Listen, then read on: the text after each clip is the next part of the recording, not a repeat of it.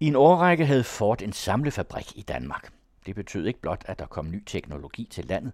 Der kom også en ledelseskultur fra USA, der ikke altid var nem at få til at fungere i et land, hvor fagforeningerne havde en stærk rolle, og hvor man generelt var vant til, at man forhandlede sig til rette.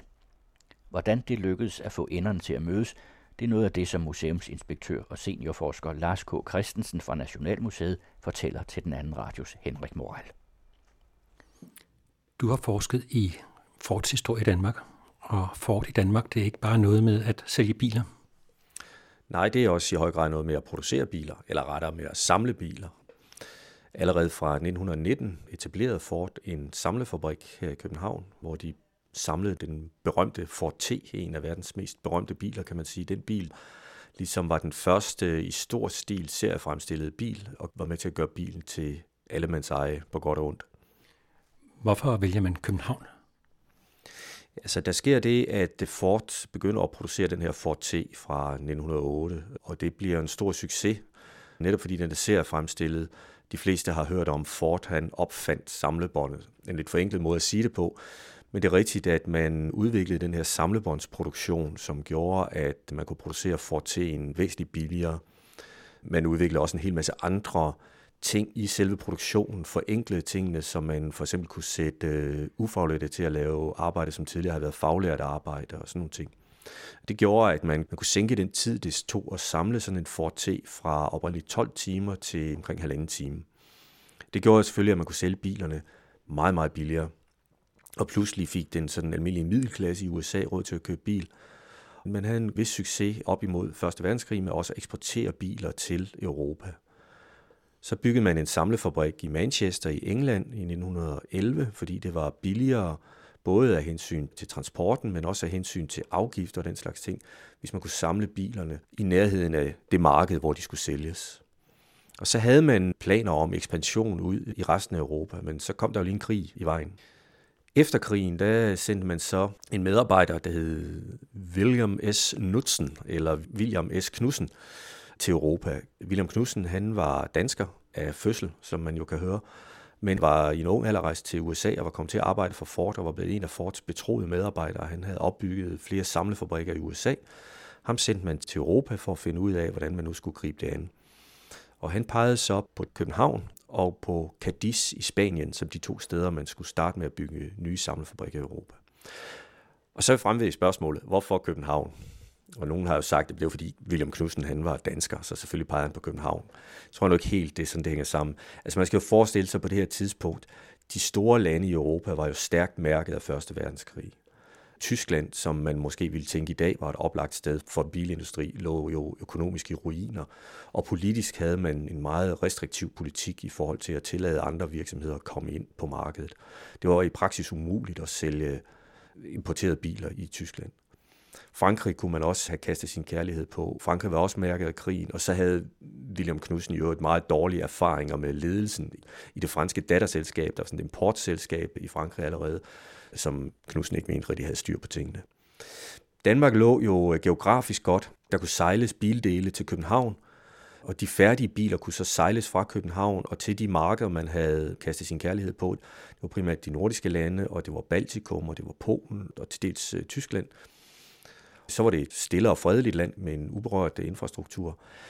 Og så stod valget i sidste ende imellem København og Göteborg, men øh, der var den danske regering så ufine, så de underbød svenskerne og sagde, at hvis Ford ville etablere sig i København, så kunne de få nogle meget favorable tolvbetingelser.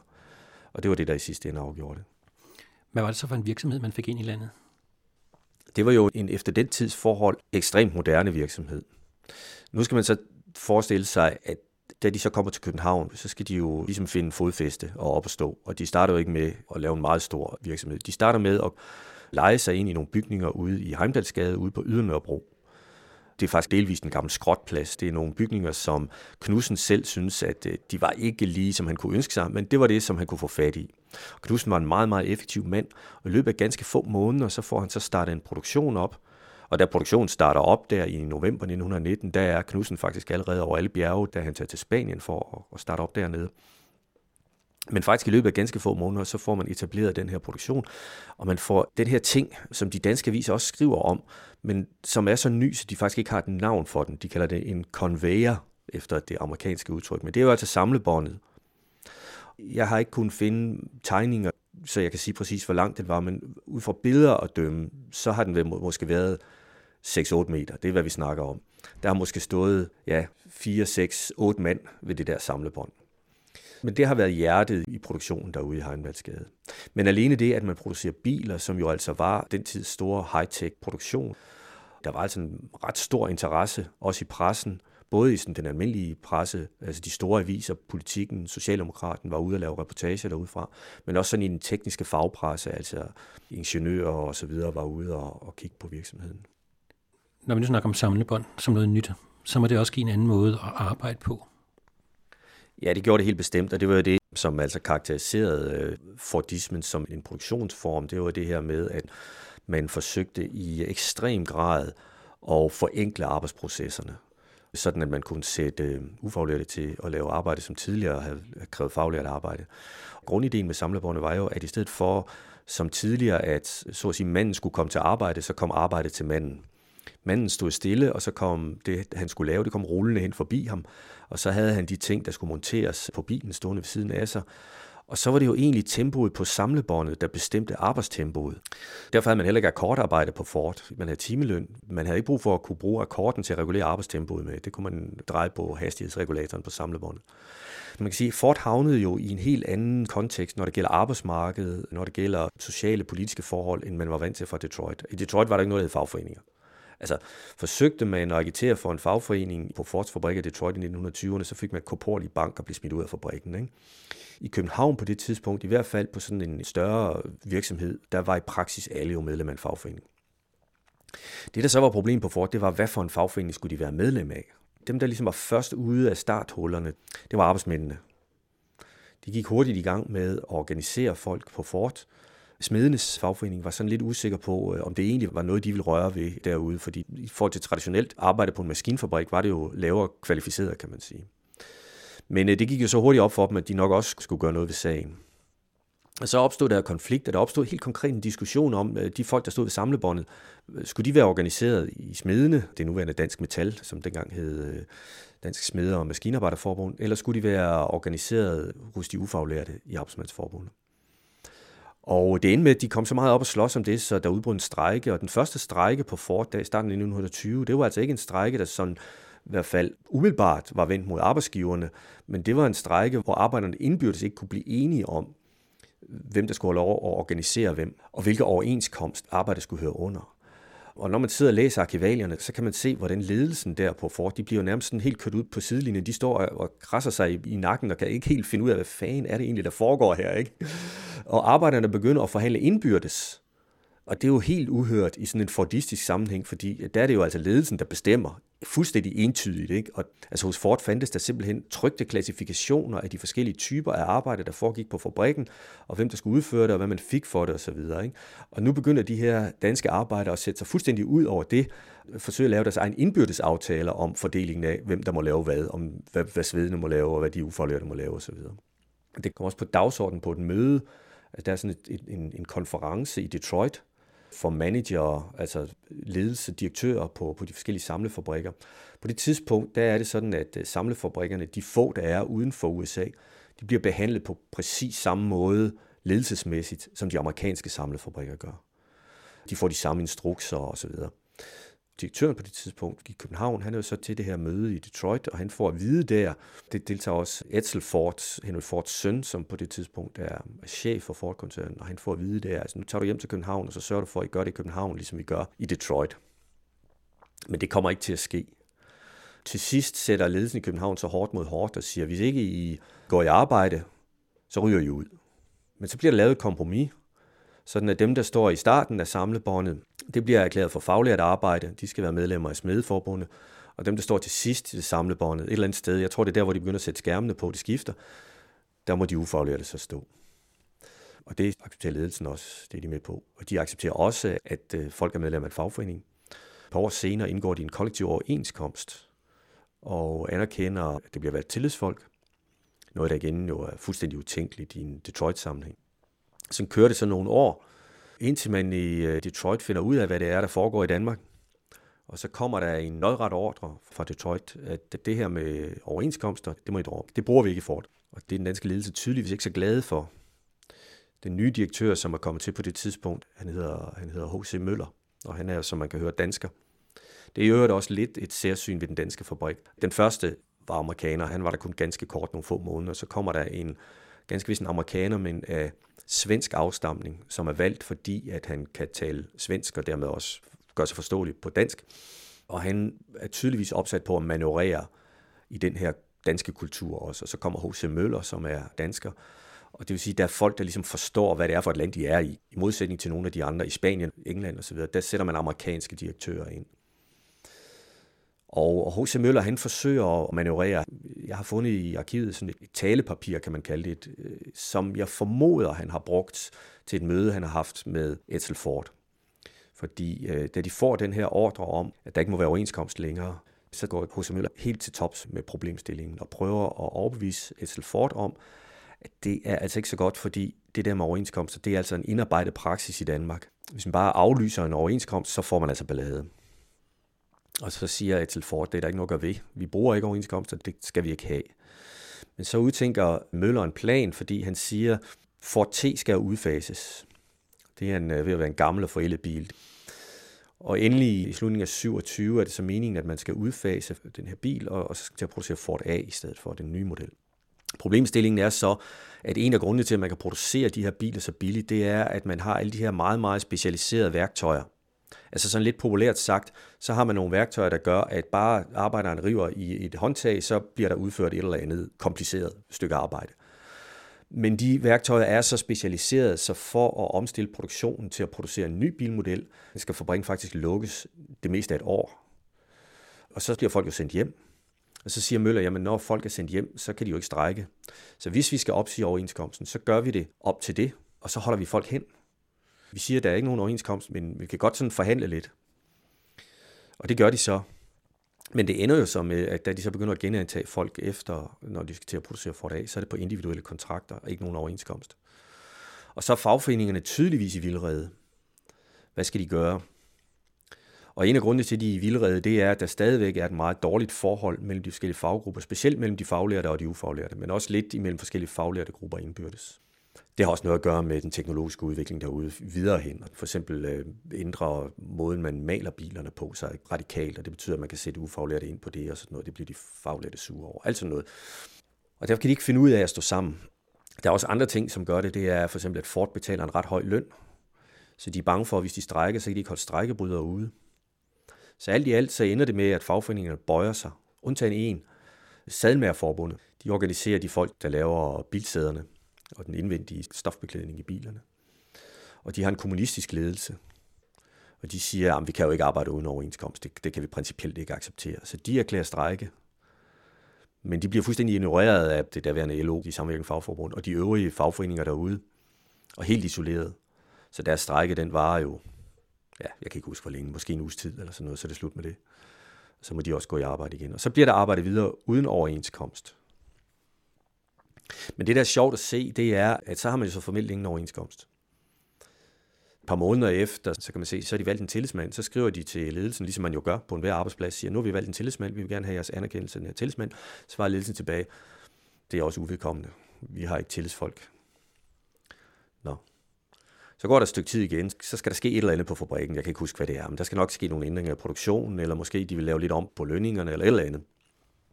Og så ved de jo godt, der er nok en god idé lige at, at snakke med folk om det, hvis ikke der skal blive ballade, siger de. Men der, der er jo ikke nogen tillidsmand, de er jo ikke anerkendt tillidsmand. Så siger ledelsen derude til arbejderne, kan ikke lige vælge nogen, der lige kan repræsentere i den her sag? det gør de så. Så i løbet af, af 30'erne, så får man jo genetableret de facto kollektive forhandlinger, fordi det er simpelthen den nemmeste måde at gøre det på.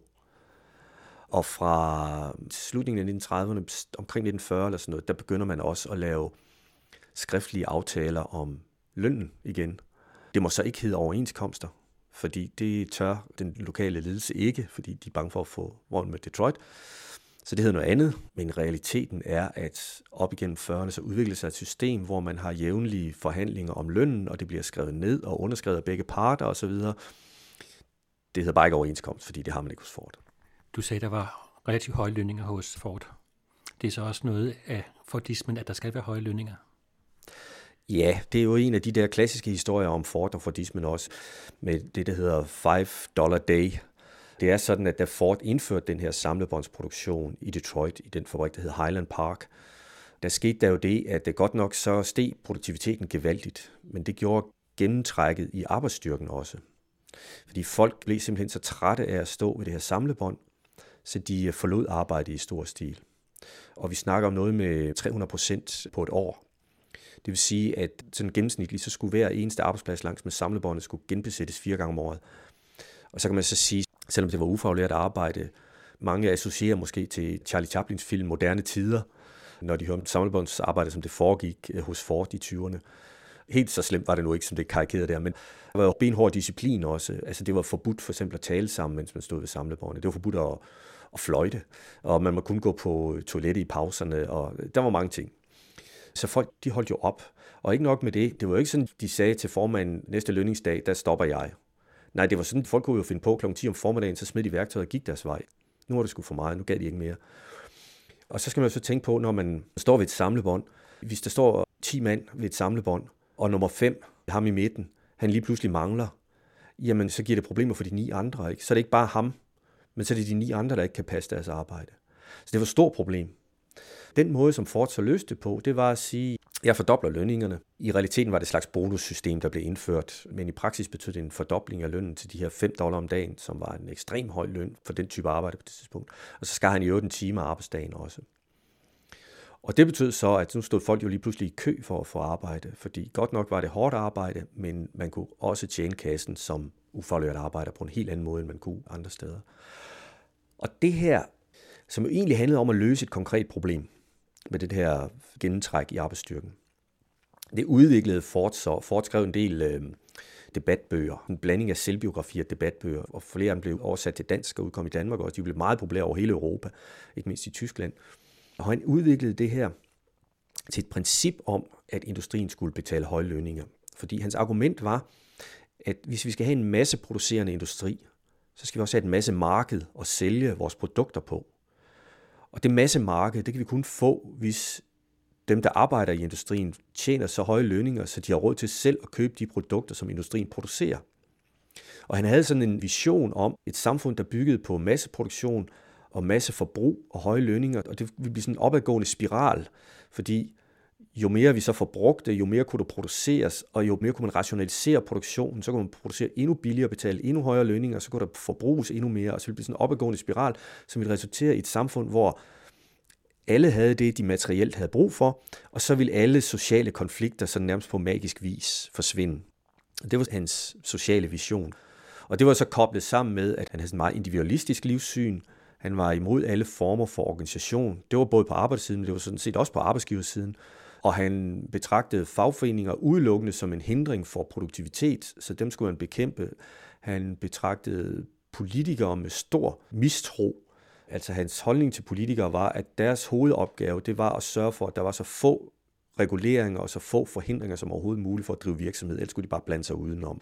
Så den her idé med de høje lønninger, den breder sig så også til Danmark.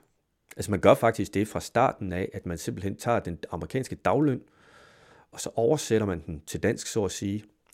Og det gør man på en lidt speciel måde.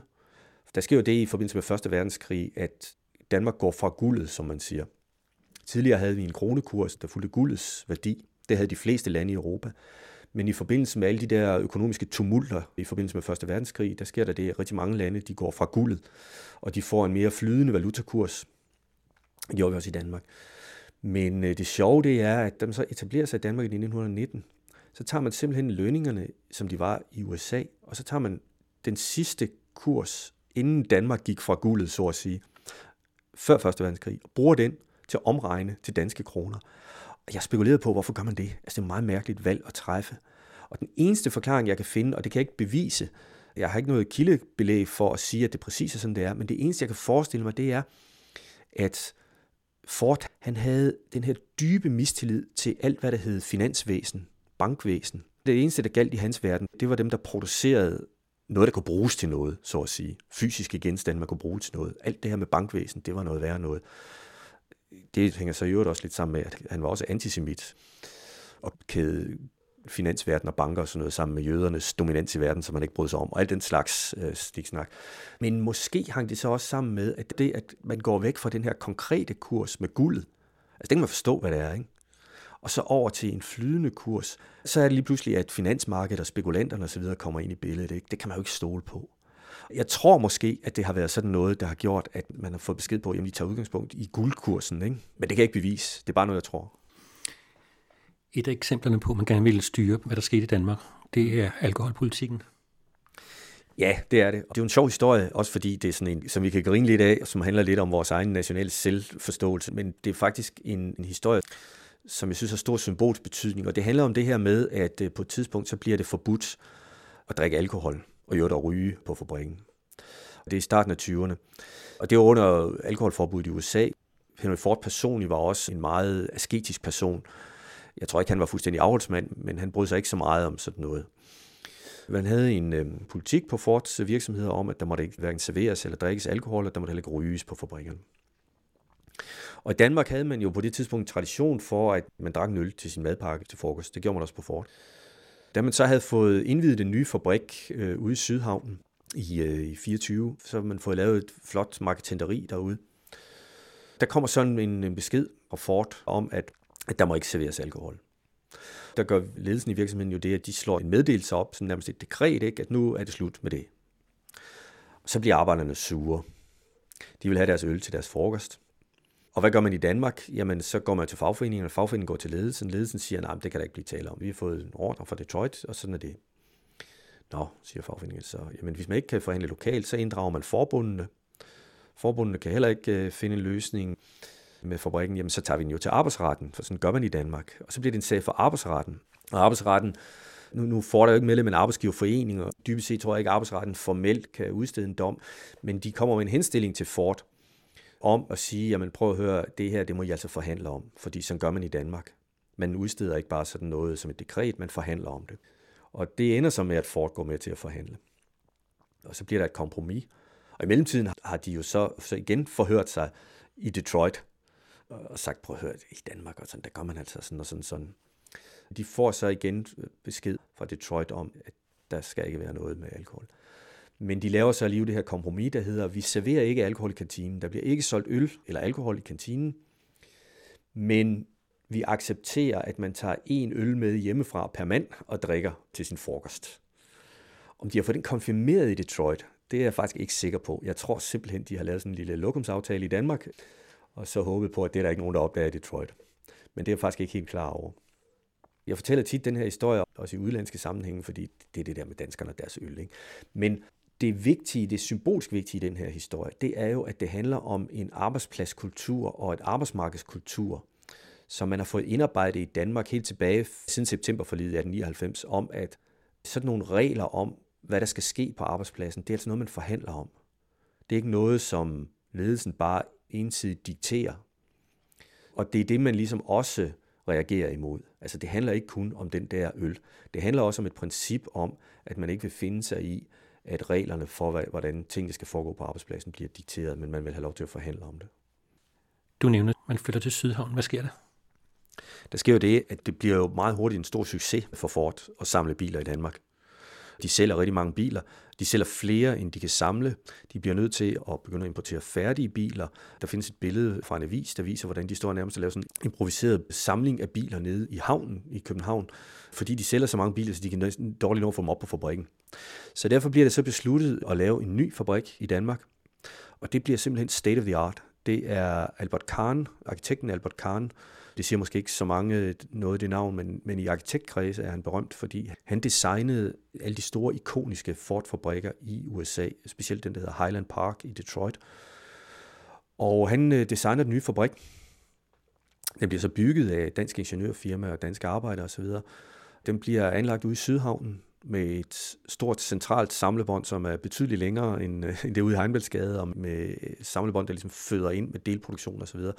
Den bliver anlagt ude ved en havnekaj, sådan at man kan komme sejlende ind med skib og læse delene af på havnekajen og køre dem direkte ind på fabrikken, og så er ideen så, at så kan man køre nærmest sådan en lige linjeproduktion hele vejen igennem fabrikken, altså man læser delen ind i den ene ende, og så kommer der færdige biler ud i den anden. Helt sådan kommer det ikke til at gå. Men det er en meget, meget avanceret fabrik. De er meget stolte af den i Detroit. De skriver om den i det amerikanske Ford-magasin, og den ligner, når man ser den udefra, eller så den udefra, for nu er den jo desværre revet ned, så ligner den sådan en nedskaleret version af Highland Park-fabrikken i Detroit. Hvad så efter 2. verdenskrig? Hvad sker der med fabrikken? Jamen, der sker jo det efter 2. verdenskrig, at for det første, så går der jo igen nogle år, inden man kan komme op i produktion. Lige de første år af krigen har man kunnet lige sådan humme sig igen med en lille smule bilproduktion. Så har man omlagt produktion til andre ting i løbet af krigen, og kørt på et meget lavt blus.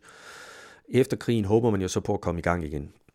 Og i starten går det jo træt, fordi at øh, man jo stadigvæk ikke kan få reservedele, og selvom man kunne få reservedele, så er der ikke noget marked, fordi på grund af valutarestriktioner osv., salg af biler er stærkt reguleret. Man kan jo ikke bare købe en bil i 50'erne. Så begynder det så efterhånden at gå opad. Man sætter sin lid også lidt til Marshallhjælpen, men problemstillingen er også lidt i den sammenhæng at sikre, at de biler, der så kommer, det er nogen, man kommer til at samle på fabrikken, og ikke nogen, der bare bliver importeret som hele biler. Og sagen er den, at i årene op til krigen, altså i, i løbet af 30'erne, der har Ford investeret ret massivt i to fabrikker i Europa, nemlig i Dagenham, lige øh, syd for London i England, og i Køln i Tyskland. Egentlig var det meningen, at fabrikken i Dagenham skulle være den store leverandør af dele til alle samlefabrikkerne i Europa. På det tidspunkt er der jo en hel del samlefabrikker rundt omkring i Europa. Så i stedet for at levere delene fra Detroit, så skulle de komme fra Dagenham. Det kommer aldrig helt til at fungere. Og det gør det ikke af forskellige grunde, blandt andet fordi, at tyskerne, som jo også er et stort marked i 30'erne, og især efter at nazisterne kommer til magten, de bliver meget protektionistiske. Der skal man øh, købe tyske biler. Og Ford forsøger så at markedsføre sig som en tysk bil. De kalder for eksempel deres billige modeller i Tyskland for Volkswagen på det tidspunkt. Det er inden den officielle Volkswagen er kommet på markedet, men hvor Hitler er begyndt at tale om, at der skal produceres en folkebil. Den tager Ford til sig. Men for at kunne sige, at de er en tysk virksomhed, så er de nødt til at investere også ret massivt i køllen.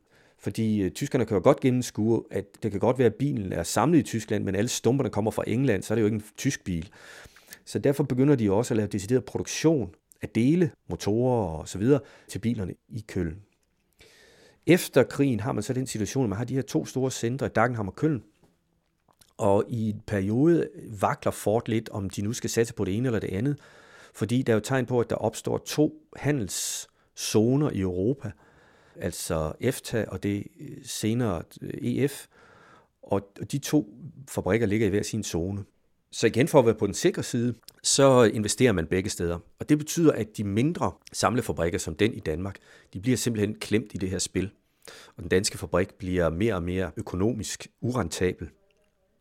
Det bliver mere og mere urentabel at samle Angliaer og Taunusser i København, i stedet for at importere dem som færdige biler fra Dagenham og Køln. Og det betyder, at produktionen simpelthen er for nedadgående. Og i 66 tager man så konsekvensen og så at sige trækker stikket og stopper hele produktionen. Så bliver produktionsdelen af fabrikken solgt til en anden Ford-division, kan man sige, dem der laver entreprenørmaskiner. Og i en, en lang periode derude laver man faktisk entreprenørmaskiner, men det er sådan en historie. Hvad så med fagforeningen efter 2. verdenskrig?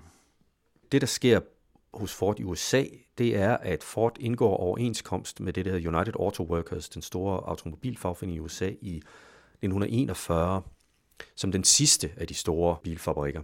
Og det gør man af mange grunde. Blandt andet er det politiske klima skiftet markant i USA, altså med Roosevelt og New Deal, hvor man har fået en politisk administration, der ønsker at inddrage fagforeningerne som en form for allieret både i forhold til at skabe vækst og produktion i USA, men da krigen kommer, også sådan på det politiske plan, kan man sige. Og der bliver Ford nødt til at indordne sig under det, og de tegner så overenskomst. Men de tegner faktisk aldrig formelt overenskomst i Danmark, inden de lukker der i 66. Og det kan jo egentlig undre, fordi hvorfor skulle de ikke gøre det, når nu de har gjort det i USA? Men det gør de ikke. Men de kører videre med det her system, hvor de har de uformelle, og det er reelt overenskomster, ikke? Det hedder det bare ikke. Der sker det, altså, så kommer den kolde krig også ind over. Og der bliver Ford på en måde ideologiseret noget. De bidrager også selv til det. Henry Ford den anden, som er Henry Fords barnebarn. Efter Henry Fords død overtager han ledelsen af koncernen. I modsætning til Henry Ford, som aldrig har været i Danmark, så kommer Henry Ford den anden på besøg et par gange i hvert fald i den umiddelbare efterkrigstid. Og han bliver nærmest modtaget som sådan en filmstjerne. Der, der bliver holdt en festbanket og sådan noget. Ikke? Og han holder taler. Den tale, han holder, da han er første gang, det er i slutningen af 40'erne. Den bliver genoptrykt som sådan en særtryk i Fords kundemagasin. Og det er altså en fuldstændig politisk tale. Han siger ikke et ord om bilproduktion, men han siger noget om, hvordan det er vigtigt at arbejde for at forsvare den frie verden og sådan nogle ting.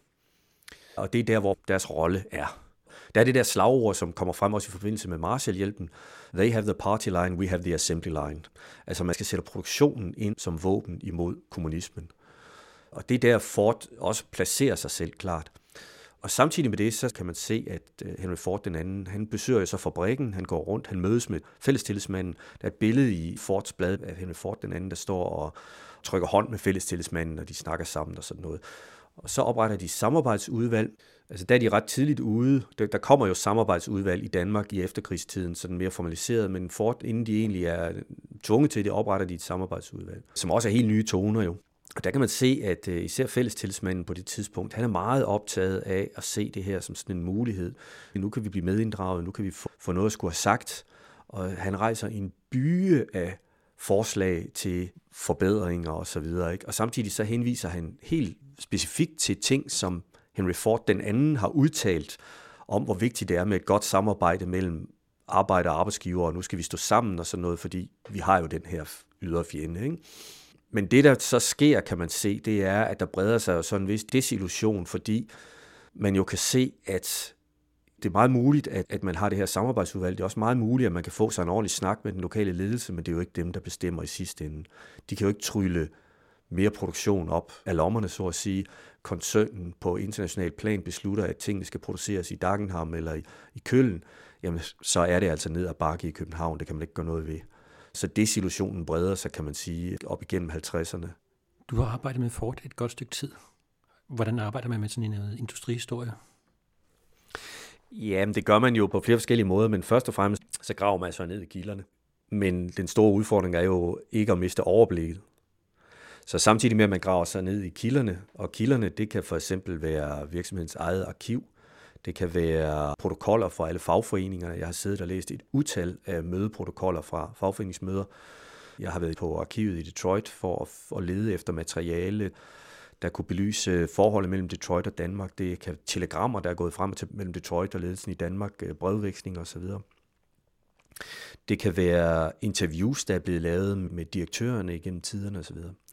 Men så handler det jo som sagt om at også prøve at bevare overblikket. Det har bare krasset i overfladen her. Der er utallige små, mere eller mindre interessante historier, man kan fortælle om Ford både sådan på anekdoteplanet, men også historier, der i virkeligheden er interessante ud fra bestemte historiske vinkler, hvis nogen beskæftiger sig med teknologihistorie, hvis man beskæftiger sig med markedsføringens historie. Der er rigtig meget omkring, hvordan man markedsførte de her biler, som er interessant også.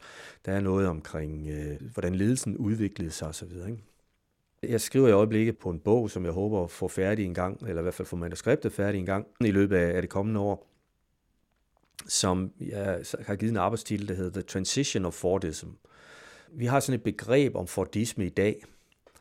Nogle af os, når vi hører om ordet Fordisme, så tænker vi på Charlie Chaplin og hans film De Moderne Tider. Ikke? Og det er en sjov film, og den rammer også mange ting på kornet, men, men Fordisme er meget andet end det. Men sådan i den nyere forskning, og især den nyere sådan sociologiske og økonomiske forskning, der er Fordisme noget andet. Vi taler i dag om, at vi er på vej ind i et postfordistisk samfund. Det er i stedet for japanerne og lignende og alle den slags ting, der inspirerer fremstillingsindustrien og bilindustrien. Og vi er på vej ind i det her postfordistiske samfund. Det bygger på en forestilling om, at nu skal alting være sådan, øh, i stedet for at vi producerer store mængder af varer i en serie, og der står en hel masse mænd ved et samlebånd, og ikke tænker, men bare gør, hvad der bliver sagt, hvad der aldrig har været tilfældet, men det er sådan noget helt andet. Så skal vi nu have individuelt tilpasset produktion, og vi skal have små produktionsenheder, og det skal være fleksibelt og tilpasset, og folk skal være initiativrige og omstillingsparate og alt muligt andet. Og der er det, jeg tænker, hvis det der postfordistiske samfund, hvis vi skal kaste os ud i det, nogle siger, at vi allerede er ude i det, men hvis vi skal kaste os ud i det, så er det måske meget rart lige at vide, hvad det er, vi kaster os ud fra. Hele begrebet om postfordisme stammer jo tilbage fra nogle sociologer og nogle økonomer, som begyndte at tale om det allerede i 70'erne, da den japanske bilindustri kom så kraftigt på markedet. Deres opfattelse af fordisme stammer i virkeligheden fra sådan, som det foregik i Europa i 50'erne. Og deri ligger så den opfattelse, at den fordistiske produktion indbefatter for eksempel også kollektive overenskomster og stærke fagforeninger. Man kan sige, at det er sådan en form for social kompromis. Det er en måde at producere på, hvor der er et kompromis, der hedder, vi har høj produktivitet, vi knokler benhårdt derudad, Til gengæld så har vi stabile jobs, og vi har en høj løn, så vi kan købe nogle materielle goder. Og det kan man jo sige, det er jo rigtig nok, det er jo sådan rigtig nok karakteristik af, hvordan tingene udviklede sig i Europa fra midten af 50'erne og frem efter. Både i Danmark, men især i Tyskland, for eksempel det tyske Wirtschaftswunder. Ikke? Men at kalde det fordisme, det er jo noget fundamentalt anderledes end den fordisme, man fandt i Detroit i 1910'erne eller 20'erne. Det er noget fundamentalt anderledes end den fordisme, man finder i Henry Fords egne publikationer om, hvad han mente om tingene. Og det, der interesserer mig, det er, kan man bruge det danske eksempel til at belyse, hvordan den forandring sker. Kan den danske fabrik være sådan et case, og det mener jeg, den kan, af mange forskellige grunde. Blandt andet jo så fordi den også var så tidlig, altså fra 1919, den første på det europæiske kontinent. Det er i øvrigt fra den danske fabrik, at for det Tyskland bliver grundlagt, det er direktøren for den danske fabrik, der bliver sendt til Tyskland og etablerer en virksomhed dernede. Det er jo ironisk nok, at det så er tyskerne, der til sidst udkonkurrerer den danske virksomhed. Og den danske virksomhed kan være en case i at studere, hvad er det, der sker, når den her fordistiske måde at producere på, og de her tanker om, hvordan man leder en virksomhed, hvad en virksomhed skal osv., bliver omplantet fra Detroit til en helt anden øh, sådan social og politisk kontekst i Danmark og i Europa. Og hvordan man er nødt til at finde nogle måder og tingene til at køre på, nogle kompromiser, modus vivendi havde jeg sagt. Og nogle gange øh, får man accept fra Detroit, og nogle gange gør man det og håber på, at de ikke opdager det og sådan nogle ting. Ikke? Når man så graver sig ned i kilderne, så kan man jo sige, jamen det var præcis sådan og sådan og sådan, det skete. Det var på den her måde, de håndterede spørgsmålet om, hvordan skulle man håndtere det faktum, at man ikke kunne komme udenom, at der var fagforeninger for eksempel. Hvordan skulle man håndtere det faktum, at man ikke kunne komme udenom, at øh, vi har mange flere faglærte arbejdere i industrien i Danmark, end man har i USA for eksempel. At vi har et meget mere organiseret arbejdsmarked. Ford kunne ikke fordrage organisationer. Hvordan håndterer man det faktum, at man har et samfund, der er så organiseret som det danske? Altså Ford kunne for eksempel heller ikke øh, fordrage arbejdsgiverforeninger. Derfor var var Ford fra starten i Danmark ikke medlem af nogen arbejdsgiverforening. Men så finder man ud af, at man har et problem, fordi når man skal sælge biler i Danmark, så skal de jo godkendes. På et tidspunkt stod der den danske færdselslov, at alle biler skulle være forsynet med en rød baglygte. Og det var der nogle embedsmænd i Færdselsministeriet, der fortolkede meget restriktivt og sagde, at det betyder en og kun en. Og det vil sige, at alle de biler, som Ford producerede, de blev produceret med to baglygter og så skulle man pille den ene af, for at få lov til at køre med dem i Danmark. Det synes de var åndssvagt, så de henvendte sig til Færdselsministeriet og fik lavet om på det. Men jo flere sager, der var den slags, så fik jeg besked fra myndighederne, der sagde, vi kan jo ikke forhandle alene med jer hver gang. Jeg er så nødt til at slutte jer sammen. Der kom jo flere bilfabrikker. General Motors etablerede sig også, Citroën etablerede sig også, og andre etablerede sig. Jeg er så nødt til at slutte jer sammen. Så meldte Ford sig ind i Industrirådet, og begyndte at engagere sig i de her erhvervs- og arbejdsgiversammenslutninger for at finde en fælles linje for at forhandle. Og det, det handler jo både om teknik, det handler også om bilbeskatning og alt muligt andet. Ikke? Altså man fandt ud af, altså man kunne ikke bare være den der ene spiller på markedet. Man må acceptere, at der var organisationer på arbejdersiden, men man må også selv gå ind og være en del af de organisationer, der eksisterede på arbejdsgiversiden og erhvervsorganisationerne osv., for at, så at sige, kunne spille spillet i en dansk kontekst. Hvordan stiller Ford sig til din forskning? Jeg har haft et rigtig godt samarbejde med Ford i Danmark. Dels så har de jo været så venlige at forære os en stor del af deres øh, billedsamling, som nu findes her på Nationalmuseet fra 20'erne, fra umiddelbart efter åbningen af den nye fabrik i Sydhavnen. Der blev den gennemfotograferet, og nogle af dem blev sendt til Detroit, men dem, der blev her, har vi så fået. Og dem har vi jo scannet og lagt på nettet, så alle kan gå ind og se dem på Nationalmuseets hjemmeside. Så har jeg haft øh, adgang til deres arkiv. Vi har lavet nogle arrangementer sammen. For nogle år siden lavede vi sådan et formidlingsarrangement, ude i vores øh, Museum for Industrikultur ude i Brede ved Mølleåen, hvor vi samarbejdede med Ford og også lavede øh, arrangementer for nogle af deres medarbejdere osv. Jeg har for nylig været ude og holde oplæg for medarbejderne på Ford om fabrikkens historie. Så jeg vil sige, at vi har et fint samarbejde, men det er jo altid sådan, når sådan en virksomhed af den her type, når der dukker en historiker op, så tror jeg, at de fleste virksomheder tænker, shit, har vi nu nogen lige i lasten? Og der vil jeg sige, at der skal man jo som historiker, der skal man jo være lidt øh, på listefødder, fordi på den ene side, så kan man jo ikke give køb på sin faglige integritet. Man skal jo skrive det om fabrikshistorie, man synes, der skal skrives. Og på den anden side, så er man jo også afhængig af, at man har et forhold til virksomheden, der gør, at man for eksempel kan få adgang til kilderne. Jeg vil så sige, at i praksis har det ikke været noget problem i den her sammenhæng. Også fordi, at Ford jo som sådan ikke øh, på den måde har nogen lige i lasten. Jeg tror, at det, man måske har været lidt nervøs for, det er typiske perioden under besættelsen. Hvad foregik der der? Og der kan man sige, hvis man skal sige det meget kort, så kan man sige, der var Ford hverken værre eller bedre end, end alle mulige andre. Så der er ikke som sådan på den måde lige i lasten. Når det gælder Ford, så er det jo sådan en meget sammensat historie, fordi på den ene side, så er der jo nogle fortællinger, der handler om elendige øh, arbejdsvilkår, især i Detroit, men det smitter jo også til dels af i Danmark. Altså det var hårdt at arbejde hos Ford. Men samtidig er der jo også en historie, der handler om for eksempel det her med de høje lønninger, og om, at øh, man var en øh, teknologisk fremskreden arbejdsplads og sådan nogle ting. Ikke? Så som alle mulige andre virksomheder, så er der gode historier, og så er der dårlige historier, afhængig af øjnene, der ser. Ikke? Men jeg tror, at øh, alle virksomheder har godt af at kende deres historie, og at der bliver arbejdet med deres historie. Altså man siger jo nu om dagen, at man ikke sælger produkter, man sælger historier om produkterne. Det er faktisk lidt sjovt, fordi at Ford havde i Detroit tilbage omkring 1910-15 stykker, havde de en marketingsmedarbejder, som senere blev meget berømt i USA, netop for allerede på det tidspunkt at gøre opmærksom på, at det var altså historierne om produkterne, historierne om bilerne, der skulle sælges. Lige så meget som det var bilerne. Og det kan man også se i deres markedsføring, og det smitter jo også af på den danske markedsføring. Jeg vil ikke sidde her og påstå, at Ford de kan sælge flere biler, fordi jeg skriver om deres historie. Det tror jeg ikke. Men jeg tror, at enhver virksomhed bliver stærkere både på sin egen selvforståelse, sine egne styrker og også sine, måske sine kritiske punkter, hvad ens brand er for noget, på godt og ondt, ved at kende sin historie. Hvordan passer historien om Ford ind i Nationalmuseets arbejde? Altså det passer jo ind på den måde, at øh, jeg er ansat som inspektør og seniorforsker her på nyere tid til at beskæftige mig med industrikultur. Og det her er jo industrikultur i ren form, havde jeg sagt. Så på den måde passer det jo ind, at vi gerne vil have som museum, vi vil gerne sikre os, at vi beskæftiger os med den del af historien også. Meget af det, som øh, vi beskæftiger os med her på museet, det er jo forbrugssiden, kan man sige, af livet. Det er produkterne, det er de ting, det er de klæder, vi har gået med, det er de stole, vi har siddet på, det er de kopper, vi har drukket af osv. Men det er også vigtigt at gøre opmærksom på, at alle de ting, de jo ikke sådan faldet ned fra himlen. De kommer jo et sted fra, de er jo produceret et sted fra. Tidligere blev de måske produceret derhjemme eller af håndværkere, men øh, op igennem det 19. og 20. århundrede er de jo i stigende grad blevet produceret i industrien og også masseproduceret i industrien. Og der synes jeg, det er utrolig vigtigt, at vi som museum også øh, tager fat på og siger, jamen vi skal også øh, forholde os til alle de her ting, som findes i vores dagligdag. Hvor kommer de egentlig fra?